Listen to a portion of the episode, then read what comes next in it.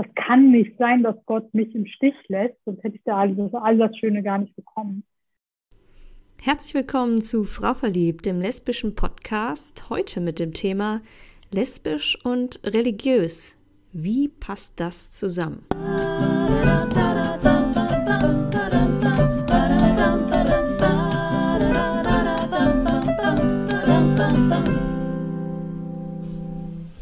Homosexualität und Religion.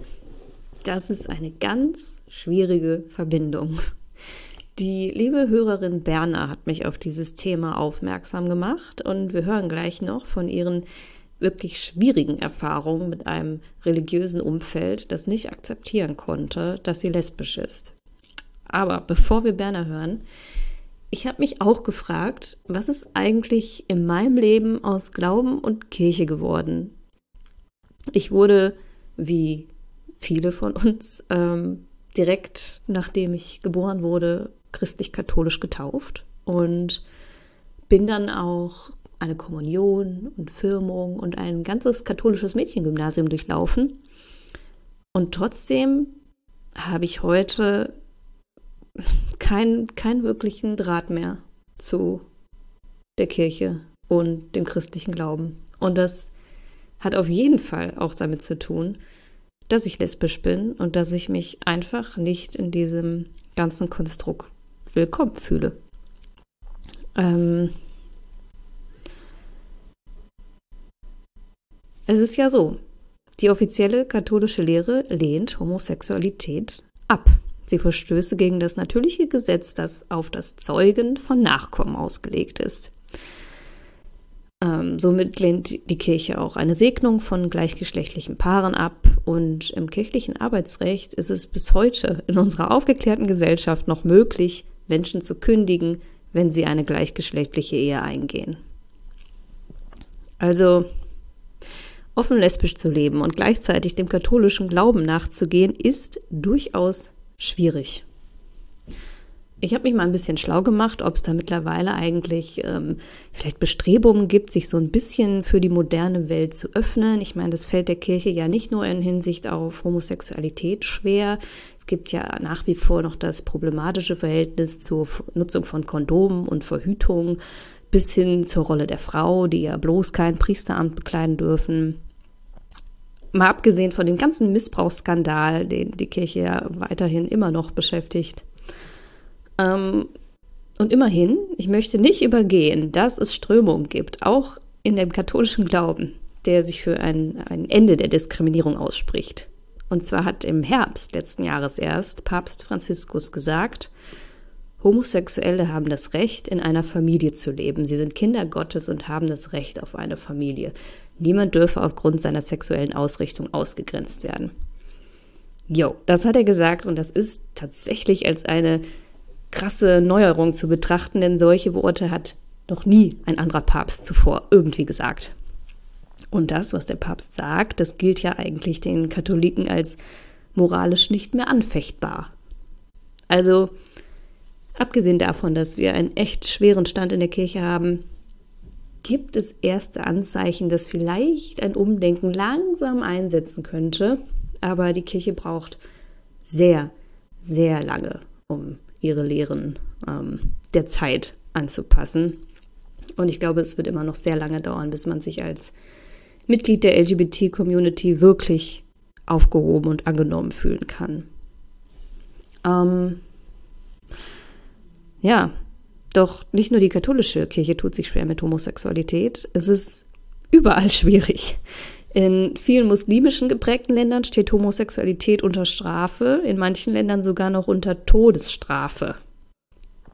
Ähm, auch im Hinduismus äh, wird Homosexualität weitestgehend abgelehnt und ähm, der Buddhismus, habe ich gelesen, der äußert sich eigentlich gar nicht dazu, aber befürwortet es auch nicht eben. ähm, immerhin im christlich-evangelischen Glauben haben wir hier in Deutschland 20, 20 Landeskirchen und alle davon befürworten mittlerweile äh, gleichgeschlechtlichen Paaren einen ehelichen Segen zu geben. Ähm, man kann sagen, die evangelischen Kirchen sind durchaus etwas moderner und weiter als die meisten anderen. Jedoch gibt es zwischen den ganzen großen gängigen Landeskirchen auch noch ganz viele kleinere evangelische Freikirchen. Und ähm, diese verzeichnen übrigens weltweit einen Zuwachs, während die, die großen traditionellen Kirchen einen Mitgliederschwund erleben. So, und nun kommen wir zu Berner. Sie hat mich über Instagram kontaktiert, ist mittlerweile 24 Jahre alt und auch evangelischen Glaubens und war Mitglied in einer solchen ähm, baptistischen Gemeinde. Und Benna war so nett, mit mir einmal über ihre Erfahrung zu sprechen und ein bisschen Einblick zu geben in was sie so erleben musste äh, innerhalb ihrer Gemeinde und auch äh, religiös geprägten Familie. Und ja, wir hören jetzt mal rein, in was Benna zu erzählen hat. Also ich bin da eigentlich reingeboren. Meine Eltern sind äh, getrennt, aber beide christlich. Bin bei meiner Mutter aufgewachsen und bin eigentlich schon immer hier ähm, in Deutschland dann quasi mit in die Gemeinde mitgekommen, auch Kindergottesdienst und der ganze Kram. Ähm, war eigentlich auch ganz schön so am Anfang, war alles super. Ich hatte auch viele Freunde da, viel mit Spielereien und sowas, auch im Kindergottesdienst. Aber das war halt irgendwie so eine Gemeinschaft. Das hat mir auch so ein bisschen Selbstbewusstsein gegeben, eigentlich immer. Religion kann und sollte auch Halt geben im Leben. Und so hat Berner sich sehr wohl gefühlt äh, in ihren ersten Lebensjahren innerhalb der religiösen Gemeinschaft. Aber Homosexualität wurde ihr immer sowohl von der Gemeinde als auch der Familie als etwas Negatives dargestellt. Es wurden halt immer die ähm, aus dem Alten Testament die entsprechenden Verse zitiert, aber natürlich nur die Sätze und nicht den Kontext. Und dann wurde das halt so in einen reingeprügelt, dass man das auch glaubt so. Und ähm, ja, so halt immer negativ behaftet. Und äh, ja, dann ist man ja eh schon in dieser Findungsphase in dem Alter. Und dann kommt dann auch noch sowas. Und dann glaubt man dem Scheiß auch irgendwie, ne? Also ja. Mit circa 16 Jahren bemerkte Berner, dass sie Gefühle für ihre Klavierlehrerin hatte, die sich nicht mehr mit bloßer Bewunderung erklären ließen ja, irgendwie war ich halt immer richtig aufgeregt, so vor dem Unterricht, aber nicht vor dem Spielen an sich, weil ich hatte mehrere Lehrerinnen schon, also ich habe schon ganz viel irgendwie Unterricht gehabt, aber ja, ich habe halt so gemerkt und wenn sie dann abgesagt hat, dann war ich am Boden zerstört und äh, irgendwie habe ich dann halt immer geguckt, wie sehe ich aus, wie sieht mein Zimmer aus und ähm, habe dann halt auch irgendwie so später gemerkt, dass ich halt immer mehr Fantasie oder eine Ausrede suche, um mir zu schreiben ja, habe mir das dann eingeredet, dass sie ja wie eine Schwester für mich ist und dass sie ein irgendwie Vorbild ist und dass ich irgendwie sie ganz nett finde. Hat mir das dann halt immer so eingeredet, aber ich habe halt irgendwie schon gemerkt, weil ich ja eigentlich nie so Interesse an Jungs hatte. Dann dachte ich mir so, hä, meine ganzen Freunde haben Liebeskummer und ich heul, weil meine Klavierlehrerin absagt. So, das macht doch keinen Sinn. Irgendwie. So war das dann halt irgendwie und ähm, habe da halt aber erstmal gar nicht drüber gesprochen dann. Ne? Weil ja. kennt man ja nicht. Das ist ein beängstigendes Gefühl, ist etwas, was man verdrängen muss halt so. Ja. Ich hatte halt gar keinen, mit dem ich drüber sprechen konnte. Also, also ich habe mit 16 tatsächlich versucht, irgendwie das anzusprechen bei meiner Mutter. Also ich kann mich noch erinnern, da habe ich dann, also ich war dann irgendwann, weil ich ja so natürlich auch ja schlechte Stimmung hatte, unter anderem deswegen gab auch paar andere familiäre Sachen, aber dann war ich ja bei der Kirchenseelsorgerin da bei uns und die hat mir dann irgendwann ein Buch für hier Hochsensibilität gegeben, meinte, du bist hochsensibel, so und hat das dann halt alles damit begründet und ähm, ich habe das dann auch gelesen und da war so ein Test hinten drin und den habe ich dann halt gemacht, einen Selbsttest. Und da war halt irgendwie eine Frage, ich äh, empfinde besonders viel Empathie. Und dann habe ich das irgendwie, glaube ich, 20 Mal gelesen, diesen Satz und dann habe ich halt die ganze Zeit an meine Klavierlehrerin gedacht und dann dachte ich mir, okay, habe ich einfach nur Empathie und irgendwie und dann bin ich halt irgendwann zu meiner Mutter in die Küche, die saß dann da und habe ihr dann halt irgendwie so halb heulend gesagt, dass ich Angst habe, dass ich lesbisch bin und in meine Klavierlehrerin verliebt bin und sie hat mich noch nicht mal den Satz beenden lassen. Irgendwie da hat sie dann schon angefangen mit, nein, das bist du nicht, keine Sorge, das ist nur eine Phase, jede Frau hat das mal und Gott wird das schon nicht zulassen und bete zu ihm, er macht das ganz schnell wieder weg und du magst sie einfach sehr und irgendwie und dann habe ich halt gemerkt, ja okay, irgendwie geht nicht, kannst du nicht drüber sprechen mit der Frau. Und dann kurz danach hat sie mir noch so eine Petition hingehalten, wo es um ja, LGBT-Thematik im Schulunterricht ging. In Baden-Württemberg sollte das halt eingeführt werden. Und sie war natürlich dagegen und hat mir dann das hingehalten, meint, hier unterschreibt das. Und dann war es für mich halt ganz aus. Ja, und dann habe ich dann irgendwie erstmal halt versucht, die ganze Zeit, da habe ich dann zu ihr gesagt, ja, ja, die Phase ist weg und habe dann irgendwelche Jungs erfunden aus meiner Klasse, die mich eh nicht mochten, dass ich dann angeblich in die verliebt bin und irgendwie weiß ich nicht, also und, und immer mit der Angst, dass sie dann doch irgendwie dann was von mir wollen und ich dann was, ja, da nicht rauskomme, so, habe ich dann halt erstmal gelassen und ich dachte mir so, ja, nee, dann musst du dich umpolen. Also du musst wohl irgendeinen Typen finden, der halbwegs äh, nett ist und vielleicht auch irgendwie ja, nicht so oft zu Hause ist oder so viel arbeitet und dann kommt sie schon damit klar. Aber so immer der Gedanke schon daran, einen Mann zu haben, war für mich schon so, ich habe mal gar nicht über die Zukunft nachdenken wollen. Zunächst versuchte Berner also zu ignorieren, dass sie an Frauen interessiert war und führte auch eine Beziehung mit einem Mann. Letztlich konnte sie das aber nicht darüber hinwegtäuschen, wonach sie sich eigentlich sehnte. Und so ging es ihr psychisch zunehmend schlechter. Ihr erstes Coming Out hatte sie dann mit 22 Jahren vor ihrer Tante und ihrem Onkel aus Dänemark. Zu ihrer Mutter hatte sie da bereits den Kontakt abgebrochen. Nach Silvester, einen Tag nach Silvester, ich habe extra gewartet, dass die Feste weg sind, damit ich die Stimmung nicht zerstöre. Und habe mich dann halt als lesbisch geoutet, genau. Okay. Weil ich es einfach nicht mehr ausgehalten habe. Also irgendwie musste das raus. Und ähm, die waren halt für mich so Ersatzeltern und deswegen habe ich dann gedacht, ja okay, wenn ich mich dann zum ersten Mal oute, dann werden das natürlich die sein so. Und ich dachte mir, ja, okay, die werden mich trotzdem irgendwie akzeptieren. Die sagen ja mal, wie sehr mich lieben und die haben halt auch keine eigenen Kinder. Und da war ich auch für die so ein bisschen Kinderersatz, genau. Und die haben das auch dann einigermaßen gut aufgenommen? Nee, leider nicht. Verdammt. Ich habe ja, ich habe es versucht, ähm, aber ähm, ja, die haben mich halt sehr, sehr viel versucht mit Konversionstherapie anzustiften. Also ja, wollten die halt die ganze Zeit. Die haben ja sogar jemand gefunden, aber ich wollte das ja nicht.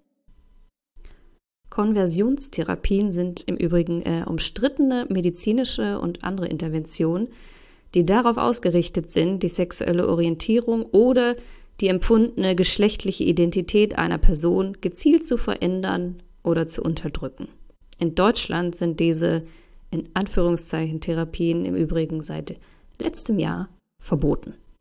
Und dann ist es so ausgeartet, dass ich dann in Dänemark nachts in die Psychiatrie kam, oh weil ich es nicht ausgehalten habe und ähm, da zu Hause durchgedreht bin und um mich geschlagen habe und die mir ins Ohr geschrien haben, dass ich zur Therapie gehen soll und das wegmachen soll. Nebenbei hat der Pastor am Telefon mit mir gebetet mittlerweile lache ich drüber, wenn der ich war halt einfach so, ich dachte mir so, ja scheiße, du kannst jetzt nicht eben nachts, weil sie wohnen halt auch im Dorf in äh, Kopenhagen und dann so, ja, was mache ich jetzt? Kann ja nicht eben nach Hamburg fahren, so mitten in der Nacht und wieder war ich halt total verzweifelt und dann haben die mich halt an den Taxi gerufen, haben mich in die Klinik gebracht und gesagt, dass ich, haben nicht mehr erwähnt, was passiert ist und dann habe ich da halt äh, nächsten Tag dann mit der Ärztin gesprochen und habe mich dann halt auch selbst entlassen, bin dann nach, zurück nach Hamburg gefahren und dann konnte ich das hier auch ganz gut verarbeiten. Aber okay. jetzt mittlerweile, wie gesagt, lache ich auch drüber. Aber das war schon so eine, äh, da denke ich mir halt auch drüber nach. Das ist ja auch nicht das, was die Religion will. Also ich meine. Okay. Habt ihr denn kurz, nach genau. dem ganzen Drama jetzt noch Kontakt? Hm, flüchtig. Also ich war tatsächlich einmal noch mal da zu einer Familienfeier jetzt ähm, vor Corona. Und ja, wir haben versucht, nochmal drüber zu reden, aber die sind halt irgendwie, ja, die blocken halt ab und das wird nur diskutiert. Und seitdem habe ich die nicht mehr gesehen und auch nicht mehr telefoniert Krass. oder so. Also ich glaube, so, ich lasse den halt im Moment die Zeit und denke mir, ja, es ist für mich toxisch und für die bringt es ja auch nichts, wenn wir immer nur diskutieren. Trotz ihrer schlechten Erfahrungen mit Religiosität in Bezug auf Homosexualität hat Berner nie ihren Glauben an Gott verloren und ist heute wieder Teil einer evangelischen Gemeinde. Also ich äh, habe tatsächlich das auch nie aufgegeben, weil ja, also es war halt für mich so ein Zwiespalt am Anfang, hatte ich wirklich Angst, dass ich wirklich in die Hölle komme sozusagen. Aber mittlerweile denke ich mir, ich meine, es gibt ja auch andere schwierige Lagen im Leben, wenn man irgendwie Stress hat oder was ist ich, Prüfungsangst oder so.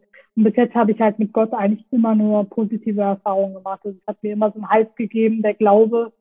Und ähm, ich habe dann halt nach christlichen Vorbildern gesucht. Es gibt tatsächlich sehr wenige, also homosexuelle oder transsexuelle, transidente, sagt man ja, ähm, christliche Menschen. Da habe ich dann einen ähm, englischsprachigen YouTube-Kanal gefunden, das mir damals sehr geholfen hat und ähm, dann eben auch hier Anders Amen, die sind ja deutsche lesbische Pastorinnen und ja, das hat mir natürlich auch sehr geholfen, weil viel mehr gab es da halt nicht. Ich habe mich dann halt selber ganz viel eingelesen. Ich habe mir ein Buch gekauft, was das ganze Thema halt mit der Bibel, wo die Bibel auseinandergelegt wird und habe dann aber auch viel gebetet und habe halt gemerkt, Gott ist immer noch da und äh, ja, meine Gebete gehen in Erfüllung. Ich habe einen tollen Job und äh, ich bin soweit gesund. Ich habe eine tolle Wohnung. So habe ich halt gemerkt immer wieder, das ist einfach, das kann nicht sein, dass Gott mich im Stich lässt, sonst hätte ich da all das, all das Schöne gar nicht bekommen. Mhm. Und ich weiß gar nicht, irgendwann habe ich dann halt noch mit einer ähm, lesbischen Pastorin hier im Kreis ähm, Hamburg, in der Nähe von Hamburg gesprochen und ähm, ja, ganz lange mich mit ihr unterhalten und irgendwie habe ich halt gemerkt, ja, kann man doch vereinen, so irgendwie. Weiß nicht, ich habe mittlerweile so einen Frieden, weil ich würde das gar nicht missen wollen, weil wenn ich Gott nicht hätte und den Glauben, dann würde ich einfach, dann würde mir ganz viel fehlen. Mhm. So dieses Spirituelle, das brauche ich schon. Und wie gesagt, also ich bin mittlerweile der Meinung, dass Gott mir all das Schöne gar nicht geben würde, wenn ich einfach in seinen Augen falsch wäre, sozusagen. Ja. Ja. Stark. Genau. Und außerdem gibt es ja, wie gesagt, auch gar nicht eine Stelle konkret, die das ablehnt, sondern mittlerweile weiß ich auch die Bibel im Kontext zu lesen und nehme das ja. gar nicht mehr persönlich, wenn jemand irgendwie mit irgendeinem ähm, zitierten Bibelvers ankommt. Also kann ich mittlerweile ganz gut separieren. So. Ja. Ähm, genau. Ja, ich habe auch letztens in einem, auch in einem Podcast, wo Anders Abend zu Gast waren, ähm, gehört, dass sie auch meinten, dass viele Stellen, ähm, da steht dann zum Beispiel sowas wie, ähm, weiß ich nicht, unverboten ist die Knabenliebe oder sowas. Und Knabenliebe klingt mhm. ja direkt auch nach eher ähm, ja, Kindesmissbrauch, als wirklich, äh, dass genau. es da um genau. Homosexualität geht, ne? Ja, Und das stimmt. Kann mir schon vorstellen, dass da einige äh, Sachen einfach ein bisschen so ausgelegt werden, wie es den Leuten vielleicht auch gerade passt dann. Ja, also auch im Neuen Testament, da sagt ähm, Paulus zum Beispiel, da das ist wieder der Natur, ähm, Geschlechtsverkehr oder irgendwie Männer neben Männern und Frauen mit Frauen. Aber an anderer Stelle sagt er, lange Haare bei Männern sind wieder der Natur. Und ich meine, das ist halt für ihn einfach ungewohnt in der Kultur. Und ich meine, wenn Mann lange Haare hat, sagt auch keiner was. Also ich kenne tatsächlich ganz viele Christen mit langen Haaren. Also das ist halt so, das ignorieren sie dann halt. Mhm. Und so lesen sie das eine. Und wenn man sich das wirklich anguckt und nochmal ein bisschen weiter denkt als äh, so eingeschränkt, dann sieht man halt, was eigentlich gemeint ist. Das ist einfach ungewohnt, ja. Das ist halt so. Aber es das heißt ja nicht, dass es, also, ist, ist dann halt so, muss man einfach annehmen. Was würdest du dir von, von der Religion oder von der Kirche wünschen, was sie, was sie mehr oder weniger tun sollten im Hinsicht auf Sexualität oder Homosexualität speziell? Also ich finde, der Fokus sollte eigentlich auf der Liebe stehen, weil Gott sagt, ich bin Liebe, ich bin die Liebe und das ähm, ja wird halt immer vergessen, das Thema Nächstenliebe auch und es wird immer so auf den Zeigefinger so richterisch ähm, viel Wert gelegt. Und ich finde, die Kirche sollte sich einfach mehr auf Gottes Liebe und die Gemeinschaft fokussieren und einfach die Menschen so leben lassen, wie sie wollen. Und mein Gott, wenn jemand der Meinung ist, dass es Sünde ist, dann doch meine Sünde. Es gibt ihm doch nicht. Also es schadet dem anderen ja nicht. Also wenn die das immer noch glauben wollen, dass es so wäre, dann trotzdem können die mich ja in Ruhe lassen weil ich meine, jeder Mensch hat irgendwas getan und äh, ich finde, da sollte man ja einfach das besser trennen können. Mhm. Genau. Was würdest du jetzt einem jungen Menschen raten, der merkt, dass er homosexuell ist und sich da jetzt ja fürchtet, in seiner Religionsgemeinschaft nicht mit akzeptiert zu werden? Also auf jeden Fall drüber sprechen mit irgendjemandem. Am besten, ich weiß nicht, Familie, Freundeskreis, irgendjemanden, dass man schon mal sich woanders outet und wo man weiß, dass man positive Erfahrungen macht. Also nicht zu machen wie ich, sondern ich hätte auch lieber äh, andere Leute nehmen können. Aber ja, das wäre eigentlich immer so, weil dann hat man schon mal positive Erfahrungen, da hat man auch jemanden, zu dem man hingehen kann und sich ausheulen kann, wenn das dann schief läuft in der Familie. Es gibt halt auch ganz viele Beratungsstellen, so wie, also in Hamburg gibt es zum Beispiel Lesben und Kirche. Das ist so eine Jugendorganisation oder auch ja Jugendzentren, die kennen sich eigentlich auch damit aus. Und äh, ja im Internet mittlerweile ist da jetzt auch nicht so viele, aber halt schon so ein paar Vorbilder. Und das hilft sich auch dem, also ich habe mir die Videos 20 Mal angeguckt, um mir das reinzuprügeln sozusagen und das hilft eigentlich auch immer ganz gut, wenn man sieht, es geht anderen auch so die haben positive Erfahrungen, wenn es also einfach, es hilft natürlich am besten mit den Betroffenen zu sprechen. Also das, das hat mir damals gefehlt, als eine ebenfalls lesbische christliche Frau hätte mir sehr gut getan, wenn ich mich da ausgetauscht hätte.